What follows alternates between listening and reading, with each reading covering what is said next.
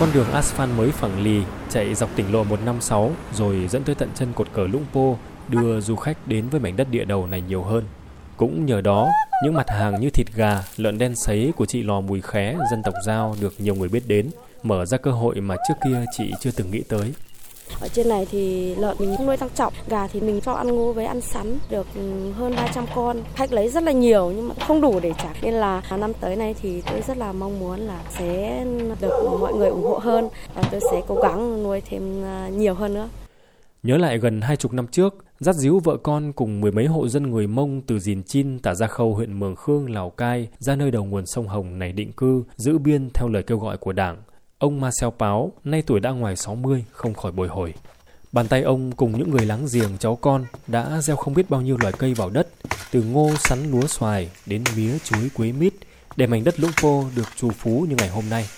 Không đoàn kết là không thể phát triển được tại vì đây nó giam biên bà con chúng tôi hết sức phải bảo vệ à, an ninh cái thôn này. Đừng có theo cái đạo trái phép trái phiền túc mọi nhiệm vụ đảng nhà nước đã giao mà đây là có đồn biên phòng có đoàn à, kinh tế quốc phòng có cả chính quyền địa phương cũng quan tâm giúp bà con rất là nhiều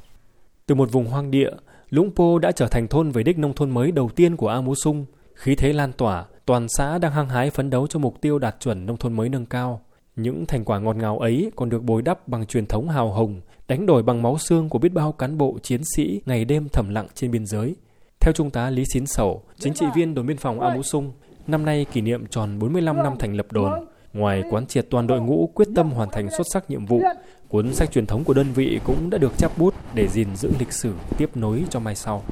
Chúng tôi thường xuyên tổ chức giáo dục truyền thống các thế hệ cán bộ chiến sĩ là phát huy cái phẩm chất bộ cụ hồ cái vai trò trách nhiệm bộ đội biên phòng nói chung và cán bộ chiến sĩ bộ đồn biên phòng áo sung đối với công tác quản lý bảo vệ biên giới công tác phát triển kinh tế xã hội tham mưu cho cấp ủy chính quyền thực hiện các nhiệm vụ.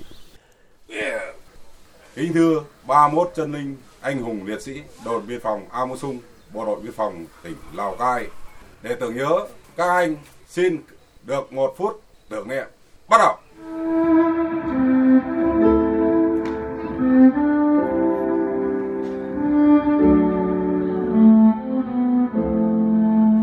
Đất trời biên giới tháng 2 thiêng liêng đặc biệt,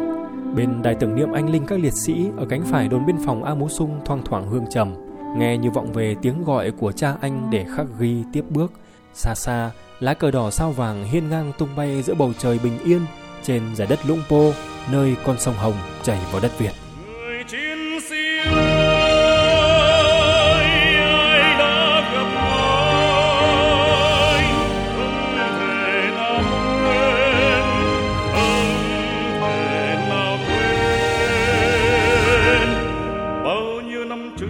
Lên rừng xuống biển, trên núi cao hay dưới đồng bằng, không có nơi nào anh vắng mặt.